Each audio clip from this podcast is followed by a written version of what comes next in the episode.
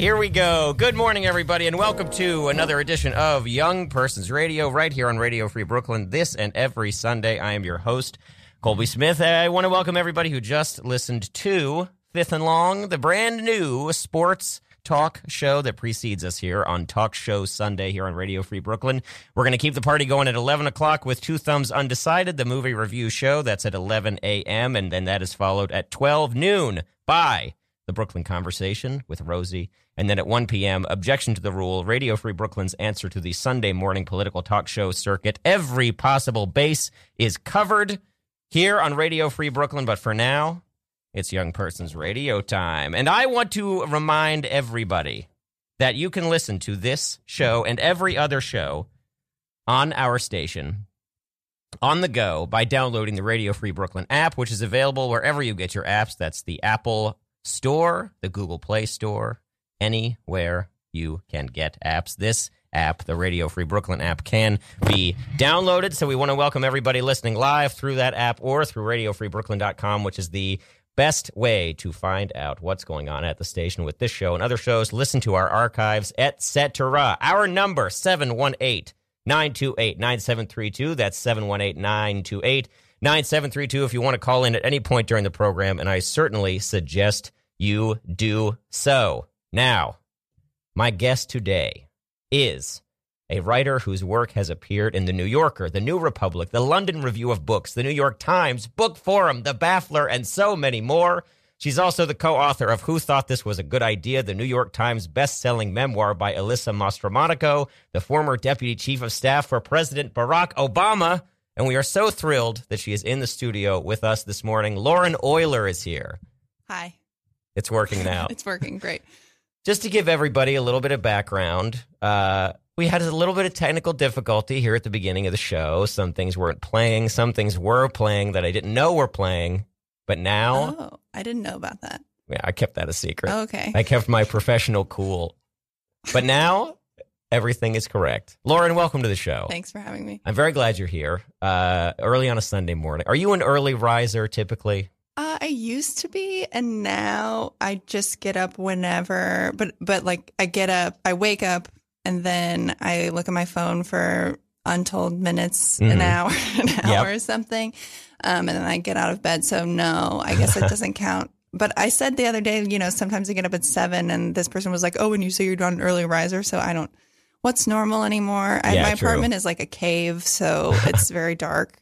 Um, so I never know what time it is anyway. Yeah, yeah. I like a nice seven o'clock morning. It Mhm. feels so productive. I feel like if I could get up at six thirty, that would be great, Oh yeah, but I can't do it. that's a bridge too far. Mhm. Six thirty. Mhm. Yeah, yeah. I, I like it. I, I feel like so. The morning is such a divisive topic, Lauren. Really? Yeah, I feel like some. There are some people I know who are like, I can only work first thing in the morning when it's quiet with my coffee. Well, I certainly am better at that, but more, it's not about it being quiet. It's that people aren't on Twitter, so I'm not compelled to look at Twitter all Right. the time. Yes. Um, so it's not really, I mean, it's quiet, I guess, too, but Hmm. it's quiet more like existentially as well. Right. Yeah. Yeah. Yeah. It's peaceful. Yeah. well, now let's jump right into it. Oh, no. You, yeah, yeah. Go off. Uh, you, you've written essays, profiled celebrities, co-authored memoirs. But is it fair to say you're primarily a book critic? Uh, yeah, I guess I that that sounds right. Um, I did write a novel. This is Okay. privilege information. Here we uh, go. That's gonna it's it will come out. So so I would ideally like to be like a writer generally. Yeah, yeah, maybe. yeah. Um, certainly. I find the most torment in writing criticism, so maybe maybe you could call me a book critic because of that. I don't know if that makes me more of a book critic or less. hmm Um, but yeah, I guess so. I guess primarily publicly, I'm a critic. Yeah, yeah. Yeah. And now you're opening yourself up to the criticism. It's only fair. yes. Uh, yeah. Put your head on the chopping block. well, there is this sort of, you know, James Wood, the book critic for the New Mhm. Yorker, writes novels. Um, and and every time he writes one, it's always this sort of the, the first paragraph or two is always like, well, James Wood, you know, he wrote this essay, Hysterical Realism, in 2000 about Zadie Smith. It was very negative. So can we, you know, be as negative about James Wood? um, not to compare myself to James Wood, but there is this like weird ambient pressure that you know, can you dish it out, but can you take it? you Yeah, know? yeah. I guess we'll find out. yeah. When's that coming out? Oh, long time. Okay, long okay. time. Yeah, yeah. We'll come back on and promote it. Well, that part of your book tour. If the world doesn't end before then, then That's yeah. true. Yeah, yeah, That's the, the the caveat at the end of every sentence we'll say this morning. Yeah. But you, uh, uh, do you feel like you, with book criticism, you kind of found your lane as far as uh, freelance writing goes? Yeah, I mean, I don't think anybody, I don't know anybody that makes their living from doing it, but Yeah. it is it is a really good way to think about issues like in, Mm-hmm. an, in an in-depth way and sort of like bounce ideas off of something that already exists. I would maybe prefer to be able to just be a genius like spontaneously with no, no input, but Right. but um I'm not so so I do like to have the opportunity to look at some someone has thought a lot about their book ostensibly they have um, they should they should uh and so I think it's definitely for me the only way that I feel like I've really read something is if I Mhm. write about it Sure. um but also that's where the torment comes in because Yeah. I'm reading really closely and, I, and I'm pretty much always reading the books two times unless uh, Hmm. I did this one live blog that was 750 pages and it was all in a blog. So I did not read that two times. Sorry to Megan Boyle, but um, uh, especially if I'm doing a negative review, I re- read it two times, Yeah. which yeah. is is sort of counterintuitive because you don't want to read it again. But you know, Right. you Yeah. have to do your due diligence. Right. Well, yeah. I mean, I feel like those are the ones that are the most fun to read, where it's like it's a the review is about the book, but it's also kind of using the book as a springboard to talk about these other Yeah. issues. Yeah, and I mean that is what book criticism is good for, I think, and why I like doing it so much and why so many people like reading it. And I think it's important to sort of make it so that even if the reader is never going to pick up the book, Mhm. that they'll still get something out of the piece. Yeah.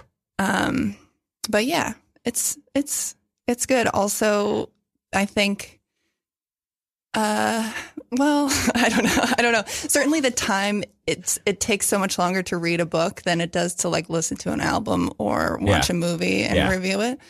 Um, but it also is like there seems like there's not, no offense to music, which I, I don't like music, so so some offense to music, but but but I feel like that books are more interesting anyway.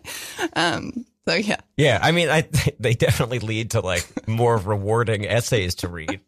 I've definitely like I don't know about you, but I definitely like went through a stretch where I was like really trying to get into like like serious music writing, like Greil Marcus and uh, uh, Ellen. I forget her name. oh name. Ellen Willis, Yes, yes. yeah, I, I, just couldn't do it. Ellen Willis is great, but I don't really. I mean, she's mostly a music critic, and I Yeah. really only read her feminist criticism. Right. Um, so yeah, no, I feel like also music criticism. This is like a, a controversial statement, but it's such a boy thing that um, Yeah. Oh no, I no, I think that's completely right. yeah, I used to work at, at a feminist website and I was among like minded colleagues and we were all like music or whatever, you know, boy stuff.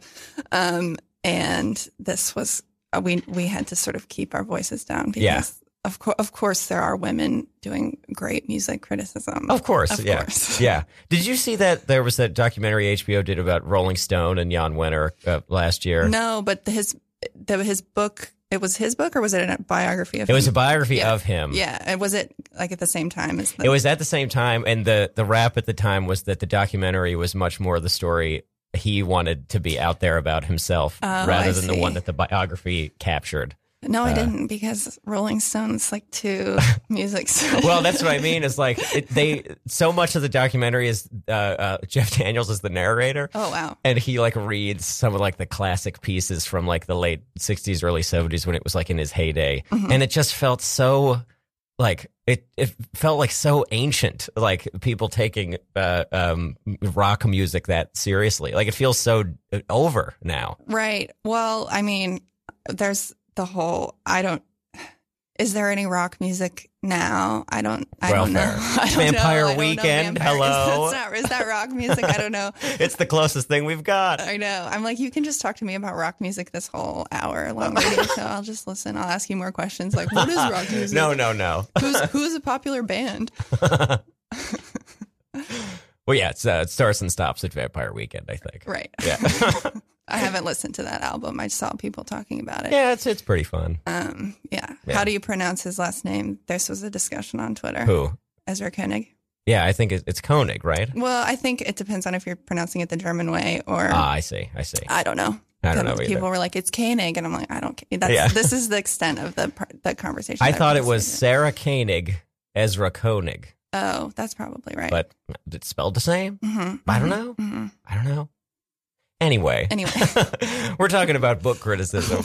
Uh, if you don't mind, Okay. um, I would love to read back to you something you wrote. Okay. You you widened your eyes like this is going to be painful. I hope it's not. Well, I was thinking when we were talking before the show that I should have reread some of the pieces that you said you wanted to discuss, but it's too painful for me or too like dreadful. Okay. So I just didn't read them. So it will be helpful if you read it. Okay, so this is from uh, the Screwer and the Screwed. Okay. So this the- is a positive review. Well, it's a positive review of Oh, Hell yeah. into It, but it starts with something much more negative, which is, as I quote, Okay.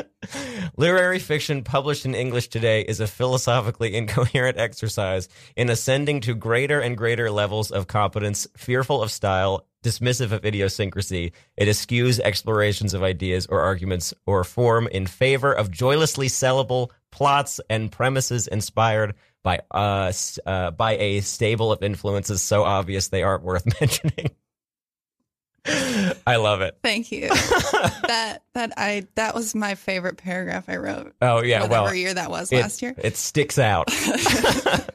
But you skipped my favorite sentence, which is the last sentence. Well, oh, I'll get to it. Is it okay. the situation may be okay, but it's certainly not good? No, it's isn't the what the one about what is the sentence? It's about often you open a book. Oh, it's that's just next. Well, let me let me do That's it. my Let me- favorite sentence. Often you open a book that has been greeted by more or less unanimous praise to find that there are barely any words in it. That's my that that's my main. Sorry to make you to be like I can quote myself, um, because I can't. But I remember coming up with that sentence very late at night and G chatting it to like anybody who was awake because I was like, ha ha ha ha, ha I'm so funny. um, it's the little things. Um, yeah, I think that I still I still believe that Yeah. for sure. For oh sure. yeah, yeah. Um, and the reason I like Helen DeWitt's work so much is that she does not seem to have like a lot of it. She has like an idea about what she wants a novel to her novel to look like, but she does not have an idea about like what a novel Mhm. is sort of like MFA inflected. Not to bring up this conversation too much, but this this you read these novels and it's like this novel is going to have characters and they are going to have backstories, and then we're going to do this narrative and we're going to develop the characters in this certain way, and like every word feels so like precious, but also so like like figured out in Mhm. advance, and it, there's no like life force in it anymore, and it is very depressing. Would you say it's too polished? It's not, eh, but it's so it's polished, but it's like with something dirt. Like you polish it, but there's like there's like a I don't know, like peanut butter on the rag that you use to polish it. I don't. It's like it's so weird. And it's not like writing books. I mean, some people do get huge book deals, so I don't know. But Mhm. it's not like writing books is like something that is particularly lucrative. So I don't understand why what what people are sort of writing towards Mhm. when the books end up this way. Yeah, yeah.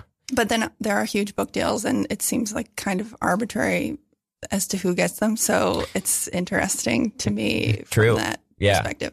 I mean, should we talk about the the Kristen Roupenian uh, book? Oh no! I mean, sure. Well, I do think that that's sort of unfair, and I thought that Emily Gould, who wrote a review for it in the Washington Post, was really right when she said this is a short story collection that came out of an MFA program. It was probably her, you know, Kristen Roupenian. Uh, for listeners who don't know, wrote this viral short story "Cat Person," which was published in the New Yorker. Mhm. Um, and very quickly afterward, got a million dollar book deal or something uh, to that effect, Mhm. uh, and optioned maybe some of the stories or the collection for a series on HBO, uh, which meant then, of course, I would assume that she had to write, finish her short story collection very quickly. And then it came out like a year after that story came out. So it was uh, presumably rushed. Mhm. Um, and it was just like, it seemed like an MFA short story collection. And it was, you know, there are lots of people who would have similar short story collections, and like most of them probably shouldn't be published. They're thesis projects, Sure. and that's about it. But this one got a million dollars. And so then it subsequently makes all reviewers feel um, warranted in just ripping Yeah. her, her new Yeah. one. You know what I mean? Yeah. uh, which does sort of suck. Um, but at the same time, one thinks like if you have a million dollars, you should be able to sit there and do the work that you want to. You know, it's Right. an opportunity to do the work that you want to do without having other distractions or whatever. hmm I don't know. Yeah.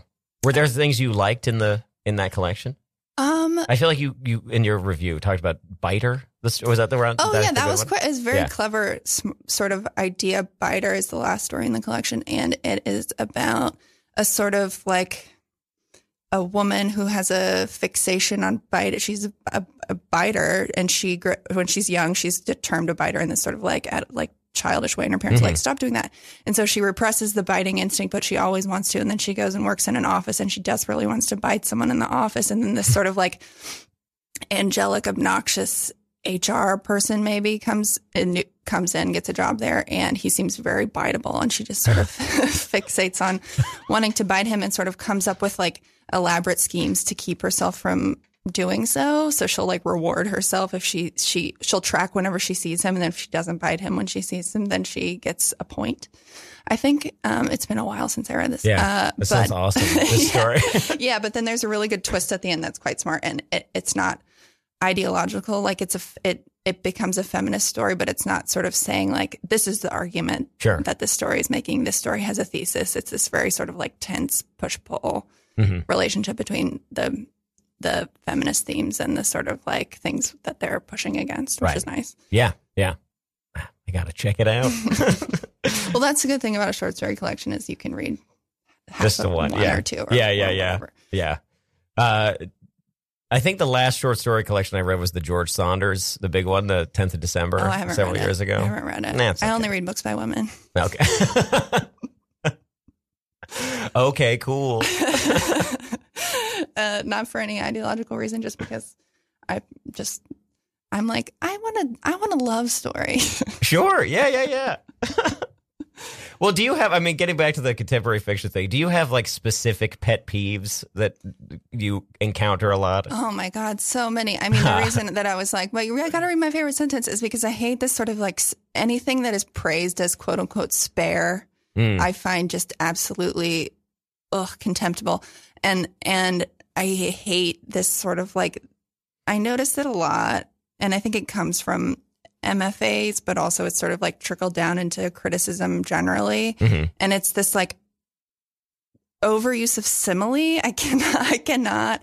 It's just so everyone wants to make everyone is really like putting all of their chips on their sim, their lyrical similes that they Yeah. can come up with, and I'm like, you know, there's like other rhetorical strategies you can use. Um, it's I it just I just notice it in everything, Mhm. and maybe other people don't notice it. I don't know. I feel like I read books and I'm just like, am I crazy? Am I crazy? Like everyone's saying this is like a genius or masterwork of like whatever, and I'm like, this is trash. Like, yeah, yeah, yeah, yeah. you know, I don't know. Like, it's just bizarre to me. So the simile thing, and then the short, short, short sections, short paragraphs, which I think are popular because you can read those books so fast. Sure. Um, which makes sense to me. And I guess there's also an argument to ma- be made about like, you know, like, modern life is fragmentary, and like, of course, fragments are not new, but it's it's like tr- it's a difference between like working in a tradition and like pursuing a trend. And I think it's very obvious, but I don't know how I could explain how why it's obvious to me. But it's just as obvious to me, like when it works and when it doesn't. Sure. Yeah, yeah, yeah. Yeah. Yeah, you know it when you see it. Yeah. Yeah, yeah, for sure. I mean, you uh, uh do you feel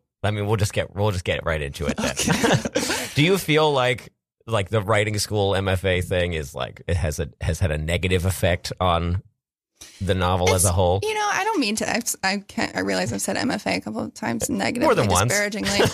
um, and I think like there are a lot of good writers who have MFAs, and it's Sure. a Oh, very, yeah, yeah, a yeah. great like like funding mechanism for a young writer. Um, basically, you go to the MFA and they give you a stipend, and it's grad school, and you have a bunch of time to read and write, and that's great. Um, but I do think, I mean, there there was a discussion on some website published something about workshop dynamics being very problematic. Mm. And uh, people on Twitter were discussing like how if workshops were bad or good. And I do think that there's this it is hard to learn unless you have someone encouraging you to to think for yourself. Like it's hard to learn like what criticism to pay attention to and Mm-hmm. what criticism to be like that person's an idiot. They don't know what they're talking about. Yeah. And I don't know because the only time I've been in a workshop wasn't in college, so it wasn't an MFA. Right. Um, but I do think that you have to sort of take a lot of things seriously in that environment that actually do not deserve to be taken seriously. and um, so that creates this weird like confusion for people that then you might end up going down a weird path with your work that Mhm. like actually wasn't good for Sure. work. yeah. Um, but of course, like if you are an ind- at, at all an independent thinker and you can go to a workshop and just like take from it what's good and like leave the rest, I totally support that. I don't think MFAs are like terrible, but I do No. find I do find like the new books that come out that I like the most are usually not American, Mm. and I think that's because m- other countries, even England, there's you know a couple of MFA programs there, but not Right. really. Not It's the like because they the don't have- that we have. Yeah, here. they don't have this sort of idea about like this is how novels are written. Like here's you know here's how you construct a scene. Like you need to have like the dialogue can only be tagged with said. Like if you don't you say said, you know it's just all these sort of like silly pedagogical rules Right. that are like you know Yeah. take it or leave it. Right. Yeah, there was some um, some essay by uh, Dave Hickey, the art critic, uh, Uh-huh. who said that his problem with it uh, on like a structural level was that it puts the education of the new generation in the hands of like the previous generation, so you don't get the like kill your idols thing that uh, uh, uh, motivates so many people. I guess. Right. And I think it's like the teachers. I don't know. I have some friends who were at the NYU MFA, and it's all Mhm. sort of like Zadie Smith teaches there. You want to get into Zadie's class, but then uh, like you never hear anything about Zadie's class. But so because I suppose maybe she she smartly s- tells people not to gossip about it, and everybody respects her, so so they don't. But but it, it is this sort of like weird teacher worship culture that is sort of reinforced by people being famous writers or not. Right. Mhm. Yeah, yeah. A friend of mine was at uh, the NYU um, MFA program and had Martin Amis as a teacher. I mean, that's cool. Yeah. that's great. Very cool. It's also like really cool to have that person, you know, have a teacher who is have Martin Amis as a teacher. yeah, yeah. Like, I would love that. Um, but it's just like, do you listen to everything Martin Amis says? I definitely would. I met him one time. Mm-hmm. Uh, it was at a book signing when his, his last. I mean, this is a long time ago now, but uh, uh, was Lionel Asbo was the novel that was coming out, which like does not matter at all. but but uh, I like waited in the long line to meet him, and I was like, uh, I was like, hey Martin, like I just read uh, the Rachel Papers, which is like his 1st Mhm. novel. It's, I was I was like, yeah, and I loved it a lot, and all he said was, you know, I don't really remember. That was a while ago. and then he's like signed my thing. It was on the next person, which is kind of what you would want with yeah. him. I mean, at least he's not like, but did you read the sentence? Can you read that sentence that I wrote again? no, he didn't ask me to quote it back to him, but uh, but that was that was memorable. I'm sure. I'm just trying to think of any famous writers that I've ever met and embarrassed myself in front of. Um, I try not to like hang out at the readings, and I sort of am scared to even, even, even not with not famous people that I just know from the internet. I'm like, oh, I can't talk to that person. I, have to go. I- yes, that's definitely how I am. I also feel it's it's like an, it's like embarrassing to be there now, Mhm. kind of, uh, just because like you have to sit through everybody's questions Mhm. afterwards, and that's bad. But we have our first caller on the line. oh, great. Caller, you're on with me and Lauren Oyler. Hey, Colby Hey. Lauren. Hey, Hey. Tim. So this this guy, this is Tim Keck. Okay. Okay. He calls every week except for last week, I guess. Tim, I was in Florida with my mom. your mom loves the show. Not enough to remind me to call. Fine. Well, what's new, Tim? What's on your mind? Um, well, I bought this uh, everything but the bagel sesame seasoning blend from Trader Joe's, and Okay. I can't figure out what to put it on. Okay. I made some eggs this morning. I tried putting it on the eggs. I got to tell you, didn't love it, and it seems like a great seasoning. Um, but I just, I'm, I just really need some direction. I just actually yesterday bought everything uh everything bagel seasoned rice crackers from the Whole Foods 365 that uh I was recently introduced to. Um, and it's great. And I had that with brie cheese, so maybe you could just put it on top of the brie cheese as a. You could make a little like, like a little hors d'oeuvre or something, and like sprinkle it on top. With some brie cheese. Yeah, Okay. unless you're vegan. Okay, I'll try it. Tim, are you vegan? Um, not yet. Not yet. Okay. Okay. No. Okay. You're working No. up to it. I get Maybe it. we'll all be vegan when, like, you know, in like 20 years when all like the the cattle are dead. but uh, until then, I am I'm still a uh, a carnivore. Okay. Cool. Cool. Very cool. Yeah. Tim also has been angling to get a cooking show on this uh, Oh. network, which is probably why he's calling up with the food stuff right away. Isn't that true, Tim? It's really my dream. Why yeah, won't they give you one? I really you just one? want to do a uh, a cooking radio show more than anything. Why won't they give you one, Tim? I keep asking uh, my ma- my you know I actually work for a guy at the station named Frank the Pug, Yeah, yeah, yeah. and he I think he's really been uh, cock blocking me so to speak. Mm-hmm.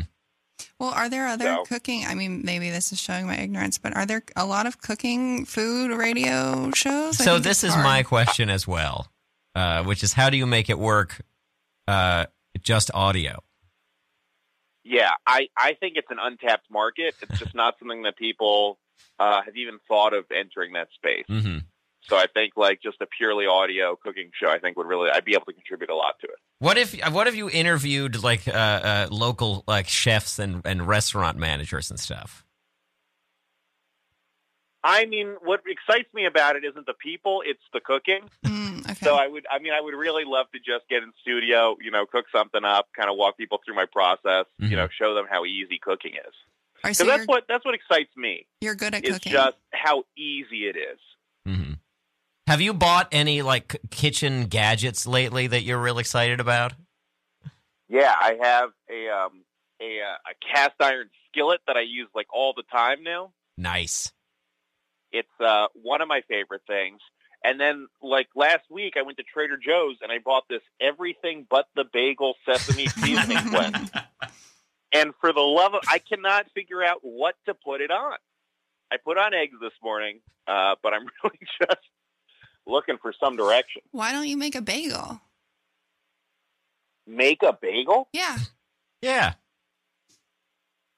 How do you make a bagel? Well, no I- wait, I don't tell me. okay. You can figure it out. I'll figure it out.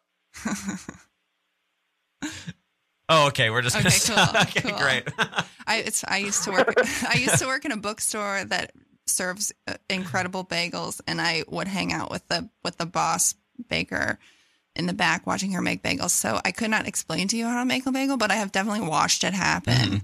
It's it's a pretty like physical meditative process, but I think you could do it. Thank you. Tim, if you Thank try you. if you try to make a bagel from scratch, I would love to uh, have you call in about it next week. okay. Next Sunday at 10:30, I will begin making bagels from scratch. Okay. Yeah. And Well, hijack the show completely. it's been done before, Lauren. it has been. I've, I've seen it.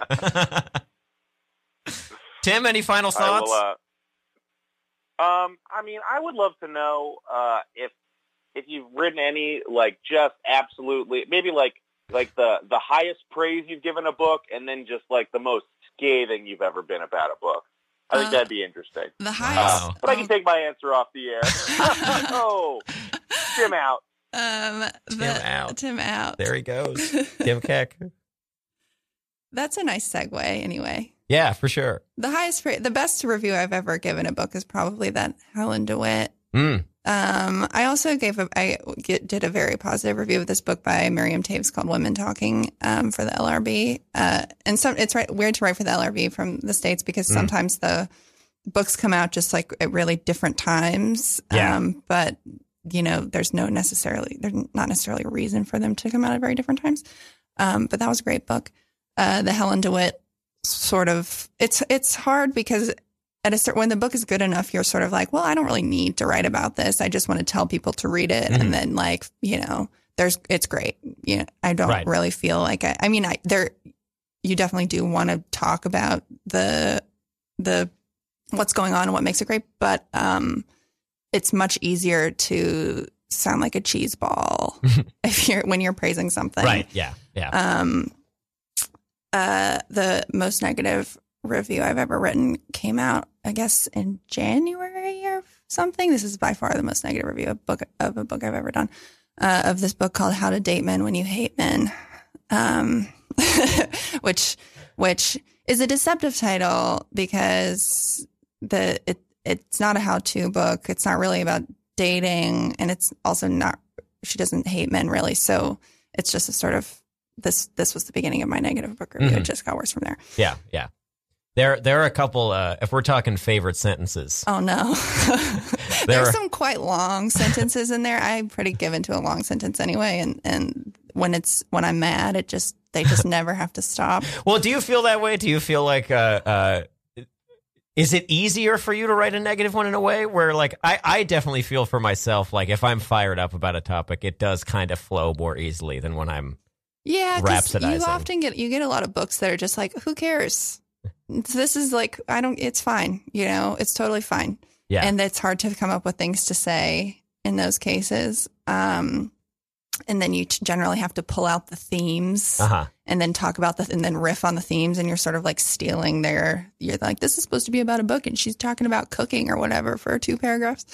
um, but when it's, I don't want to say it's easier because I feel like a lot of, as I said, torment about taking someone's work and then just like, tra- you know, not trashing it because I'm very careful. I mean, I think it's not, it's not that easy because I try to be very careful and very Sure. precise. And, and it's, it's, if I'm say, making a claim, like provide proof for the claim and, and do my due diligence with it. But certainly one has more ideas Mhm. when it's a book that you want to review negatively. yeah. Well, I feel like it's go, it kind of goes back to what we were talking about earlier, where it's it's the book's just kind of the springboard for the ideas at Mhm. play, and I think that that review is uh is a good example of that Mhm. because it it becomes a more the the book is just kind of like a way of talking about the kind of like uh should we call it Twitter feminism? Yeah, or like trendy. My editor came up with a good phrase that maybe I think got cut, but he was calling it camp misandry. Oh yeah, And it's just sort sort of like it's been kind of popular online for a while, but as since feminism has become more mainstream, really since Trump was elected, Hmm. it's just this sort of like rampant, like false hatred towards men that is like ultimately self defeating for a straight woman, and then this sort of like just sort of posturing. What when I think what made me so mad about that that what that makes me so mad about this misandry feminist stuff is that it does sort of go back to like actual issues that are serious and merit, you know, serious consideration. And when you're just sort of like making memes about like how bad men are, but then also being like, another man, like the fifth man this week, like was weird on Tinder or whatever, you're sort of like, well, you know, are you gonna are you gonna do are you gonna keep going on Tinder dates or are you gonna stop dating men or like what's you know yeah. what's the thing What's the next step? right what's the Yeah. next step but also I hang out with mostly good men so I don't really hate them Mhm. and I'm sure like also the th- the thing about it is like I think a lot of people don't a lot of writers don't stop to think about is this a human problem or is this a, a woman related a gender related problem Sure. so there are definitely like lots of gender related problems but a lot of the things that they're talking about in this conversation which is about dating and like inter are just interpersonal relationship problems which Mm. are not necessarily gendered and i think that uh, queer people would say a lot of the same things about dating Mm. because it's just an awful pursuit most of the time Yeah. I co-sign this. Uh, this is a statement. This is not the most controversial. right right Um, one final question about uh, uh, um, book criticism before we move on to some of our uh, uh, recurring segments here. Um, I recently came, I want to say I can't remember the name of the, uh, the author that uh, this was attributed to now, but there was I came across some dictum recently that the novel should bring the news. Have you heard this? no what is I that? want to say it was talking about Jonathan Franzen uh, and uh, uh, his purity and him trying to write uh, like a social, like a Tom Wolfe style, like Mhm. social novel. Mhm. Um, but it, it there's something about this descriptor that both rang true and just felt completely ridiculous to me. But what does bring the news mean? I'm, Basically, I'm confused I- about bring. It's like the novel as cultural reportage. Okay. uh, basically. Okay, so Um, so it should be sort of like reflecting realistic social political themes. yeah. Right. Yeah. Um, I mean, I think inevitably any novel that a human, any piece of writing that a human produces is going to do that in some way or another. Uh, it is. I, I mean, it is weird to write a novel right now because you feel sort of like it's going to be stale and the news is Mm. moving too fast. Yeah. Um, and you're like, well, I want to write about social media, but it's like, and then the characters logged on to Facebook.com and poked their, you know what I mean? Like it's like all this weird terminology that, Yeah. that becomes dated as soon as you you put it on the page.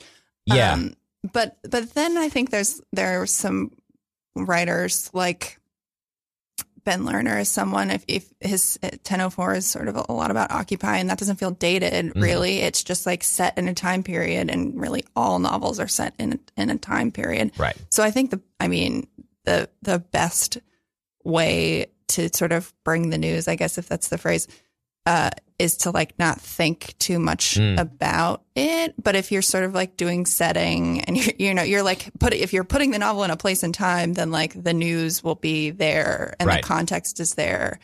Um, and I and I think if you're sort of like reverse engineering, like learning about, you know, like an English degree, I have an English degree. Uh, when you read Middlemarch or something, like that's a social novel, but Mhm. and and you're learning about the time period and the setting like through the novel, but it's not like she's explaining, you know, she's not she's not being didactic, which I Right. think is something that a lot of people get confused about. That's interesting. I don't know. sort of whatever. Do you like Eve Babitz? Uh, I actually haven't read any. Okay, yeah. I'm just I'm reading her for the first time. Do now, you so like I- it? So far, yeah. I have all of them. Okay. I'm just sort of, you know, when there's something that's like everybody likes it so much, and you're like, I'm abstaining from this until every it's done, the moment is past. For sure. Yeah. Okay, Yeah. but it's it's good. Slow Days, Fast Company is the one I'm reading right now. I've seen Uh, I've seen paragraphs, picture pictures of paragraphs. yeah. of yeah. You know what? It- It's fun. right. It's a very fun book. Yeah. Uh, and she's like, she's got such a good sense of humor, uh, too. And it's just like, you can feel her, her, her vivaciousness, uh, on the page. yeah. I think it's good to to read someone who doesn't take things seriously because then the books actually are more serious in the end. Yeah. Right. For sure. Yeah. That's, yeah. That's my, uh, my rec. okay. Cool. but now, Lauren Oyler, Oh no. dot com. we come to this show's only recurring segment. hmm This is a series of questions developed over years of study of the world's greatest interviewers uh, Terry Gross, Pete Holmes, and the list stops there. This is the Young Person's Radio Guest Questionnaire. You are the only person who has seen these before being asked them. Really? Yeah. It's because you sort of because I got very much I got anxiety about the possibility of you asking me about television shows that I watched because I don't watch a lot of TV, but I started Okay, watching yeah. TV. But then I don't want to fe- I don't want to seem like I'm like a weird out of touch person. I don't know. I just got really anxious about about having to talk about television. Oh, sure. I mean, honestly, can't believe more people don't ask to see these because I let Well, them know they're they're coming. I know. Yeah. Uh, well, you, I mean, you didn't you, you, I feel like you wrote something about Twin Peaks at some point, right? Oh, I ranked all the characters, Yes. Right. which yeah. was very fun. yeah. And I was we were hoping that that would generate more controversy, but it didn't. Hmm. But I can't remember who I said was the best character. It was Gordon Cole. Oh, that's Yeah. right. I stand by that. Yeah. Yeah. Did but you of watch course, the he new? would give himself the best character. well, yeah. Yeah. That yeah. was my It's his right. Yeah. Did you watch the new Of course. season? Yeah. What'd you think? it was. I mean, it was great to like watch something every week and like have no idea what was going to. What it was. It, I. It was a great watching experience. Mhm. I'm glad that I did not have to write about it. Yeah. Um, but that was the sort of like first time time in a long time that I had been like, I'm anxious to watch the new episode that's coming out For this sure. week of of anything. Yeah. Um, which is sort of lost in the like, let's drop it all at once so that you can binge binge watch it. Yeah.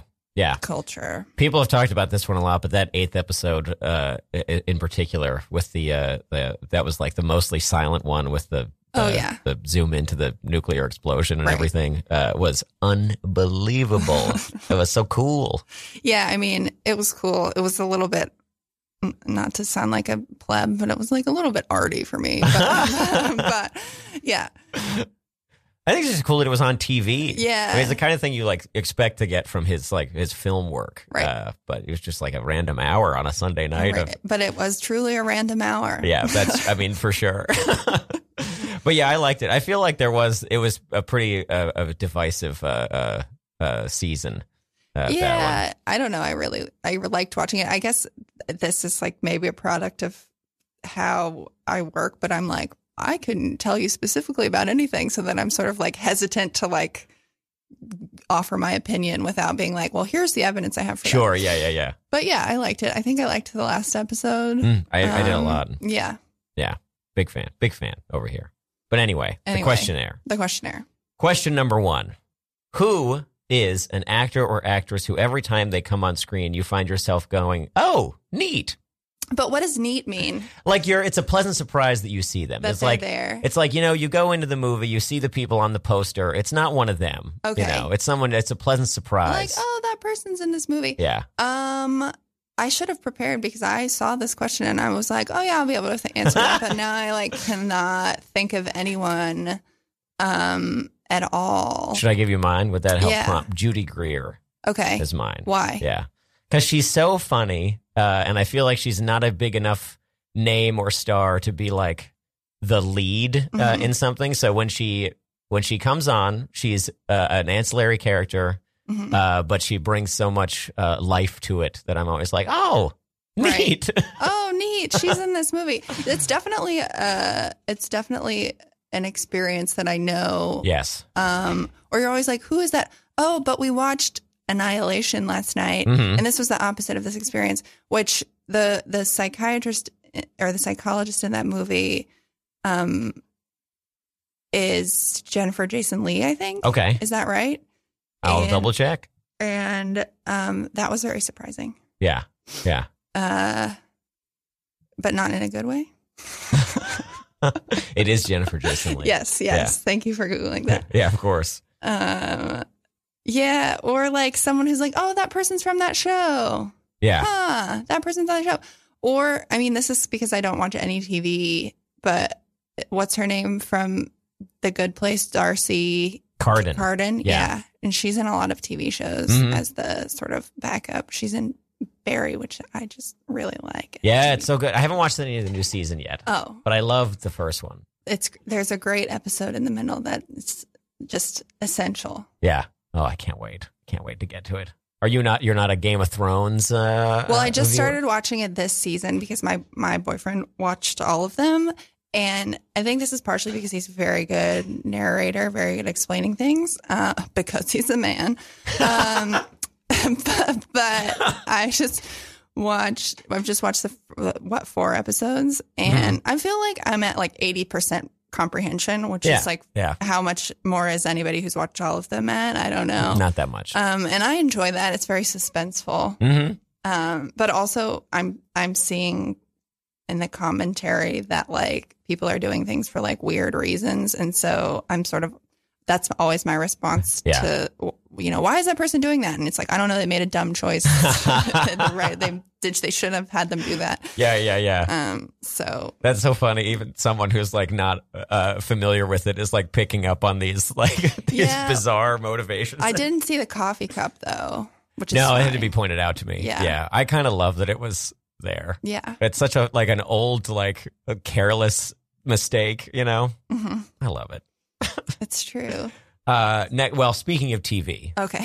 I'll be interested to hear your response to this next question, which is: Say you're stricken ill, Uh huh. perhaps with a cold. Uh huh.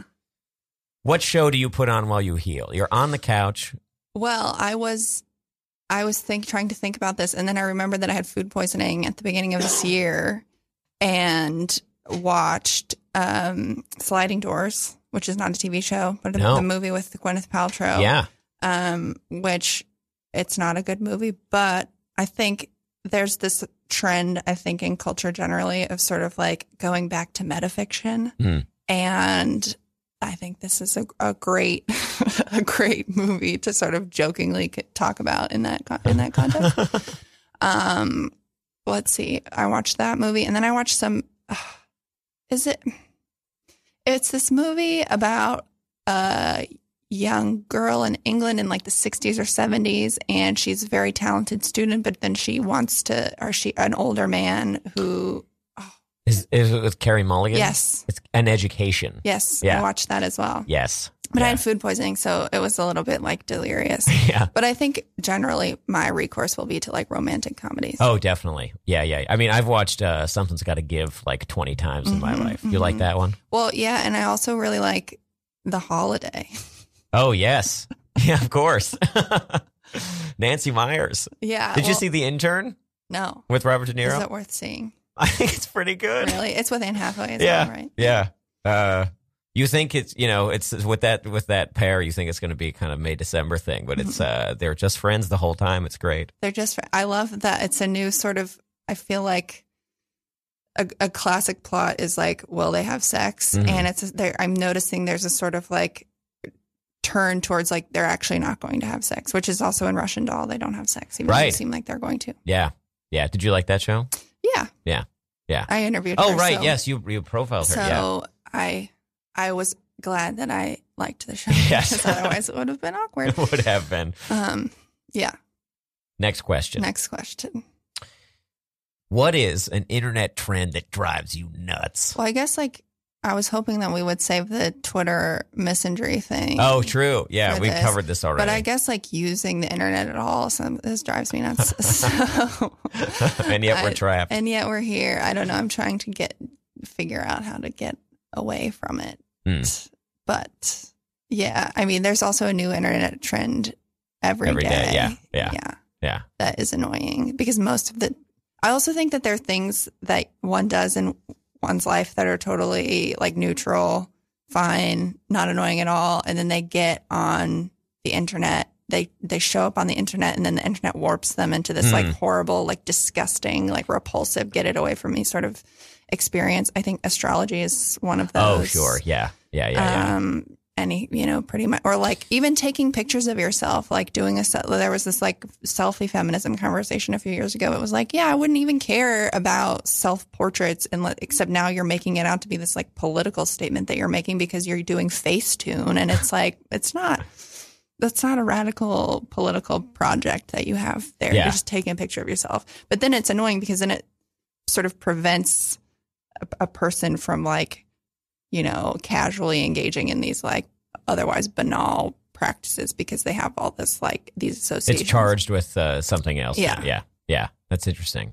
Do, with the astrology thing, do you feel like I sometimes feel like dudes talking about how uh, uh, I'm not even going to restrict it to dudes. People talking about how astrology is like dumb and like they're the only ones who like have realized that it's not real. Is like, is it is it like not so veiled misogyny? Because it feels like it sometimes. I think sometimes, but then it's like the way people like have dug in their heels about it. It's like, okay, well, actually, that is quite stupid. What you're talking about. And it's, and you know, I always was like a casual horoscope reader. When I worked for Vice, we did horoscopes. It was always Mhm. very fun. I know what my ch- my I have my chart. I know what Sure. my chart is. Um, but I would never like defend it yeah. for longer than like two minutes. Yeah, yeah, yeah. and there are people that you meet now who are like, well, the moon controls the tides. So why do you think that the, pl- the movements of the planets won't have any effect on life on Earth? And you're like, oh my God, are you serious? Like, are, are you serious? And then people are serious. I mean, we're in Bushwick, so I shouldn't say this too loudly, but like, yeah, they'll hear you. Next question. next question. You find yourself in a casino. Okay. You look down in your hand. What's that? Oh, can we skip this question? Sure, yeah. I don't know any. I don't know any. I don't know any games. Okay. I also Next hate question. games. We can talk about hating Oh, games. oh, hate. uh, Well, I definitely hate board games. I don't. It's whenever I get forced to do them, it's always fine. But I have this dread. I mean, this is a persistent theme of this conversation where I'm like, oh no, we're about to talk about this. It's fine, but I just dr- feels so competitive Uh-huh. in a board game and I'm like, oh no, this is going to be bad. And then if I lose, I'm like deeply ashamed and I think that the Oh, person yes. has has judged my character and also my intellect and actually no because everybody likes to win so they're just happy that they've won. Right, right. right. And if, I- if the thing that you're losing is board games, that's probably fine. I just hate getting the rules explained to me. They make me feel so stupid Oh. all the well, time. it's also it's always pointless because it's always like we'll just try one. We'll just try a round. Yeah. It's fake. we'll explain it's like we this is not a real round. Well, none of it's a real round. Like it's all you're just playing a game. Anyway, yes. Well, we got it. We'll, we'll, well, I'm sure I almost sound like a fun person no, no, no. hang out with. no, I mean, I'm I'm with you on the board game thing. That is uh, that is a true. It's, it's I I dread it every time it even comes up. Anyway, karaoke. Are you pro? Uh, no, I No? believe that there are Anti-karaoke? I believe that there are two types of people in the world. That there are dancing people and that there are karaoke people, just like there are Oh. cat and dog people. Interesting. And I'm a dancing person for sure. Gotcha. Um, I have done karaoke a couple of times, obviously, as everyone has, and it was also again this thing where I dreaded it, dreaded it, and it was totally fine. But um, the only way you can get me to do it is if it's like we're doing this right now. Where you like Here's happen to be at a place and it breaks out. They're yeah. like, oh well, bye. like, I would never plan to do that. Sure. Final question before we go. What is the dumbest thing that's made you cry? Oh, but I cry all the time. This is like it was so hard to think about it because it's like basically nothing. um, but is nothing making you cry dumb, or is that Oh. the most the most the Or that the saddest aspect of of life? Yeah. is it the dumbest thing, or is it the dumbest thing of all, or is it at the actually the most serious thing of all? You maybe have broken this question. I don't know. I cry while writing articles all the time. oh, for sure. Can I tell you mine for Yeah. this? It was uh, once while walking in Brooklyn, uh, and it was the song "Born in the USA." Oh my god, what was sad about? What was moving? Well, about it, you know, it gets to that part where the guy is back from Vietnam and there are no jobs for him, and then he goes to the he goes to the VA man, and the VA man says, uh, "Son, if it was up to me," uh, and then you know, it's like I would help you, but I can't. And I was like, "Oh, he was abandoned by It's those so he true. trusted." It's That's so what got me in that moment. I, I But was something happening in your life that was also cr- creating emotional t- turmoil? Oh, for sure. background? Yeah, yeah. I feel like it's never just one thing. No, definitely not. it was just like the switch on the valve, you know. Yeah. but we are unfortunately out of time. I wish I had a sign off or slogan or something. Yeah, yeah. You don't have you I'm don't sure have your freelance out yet. will writers will soon start having sort of like taglines that they use. um, It's like signing the bottom of the painting. yeah, it's just yeah. a branding exercise. yeah. But uh, anything you want to? Uh, uh, what What's the next thing coming out for you that we can look out for? And uh, people can find you on Twitter, right? Mm, people can find me on Twitter. Um, I'm not going to talk about the thing that I have coming out. Alex. I think I'm Okay. doing. I'm doing. Uh, uh, what am I doing? Mm, I have three book reviews that I have to write Okay. in the next three weeks. Uh, so more TK, as they say. Yeah. Um, oh, I'm writing about the Burger King commercial, Oh. which is coming out. Should come out pretty soon. So Oh, if you guys want to read a book critic's thoughts on this sort of Burger King uh, Happy Meal rejoinder, I don't know if you know about that. If not, you can research it. We have our four running out of time. So. Yeah. well, perfect. Well, thank you again for coming. It was a real pleasure to talk to you. Yeah, it was great to talk to you too. And everybody should stick around for Two Thumbs Undecided, which is starting in mere moments, uh, and the rest of Radio Free Brooklyn's talk programming that is airing all day today. Many live, some pre recorded. Either way, stick around. This is Radio Free Brooklyn. Uh, I'm Colby Smith. My guest was Lauren Oyler. Thanks again. Thank you for having me. And uh, we'll see everybody. Not next week, no show next week, but we'll be back uh, Memorial Day weekend. Uh, happy Mother's Day, everybody. Goodbye.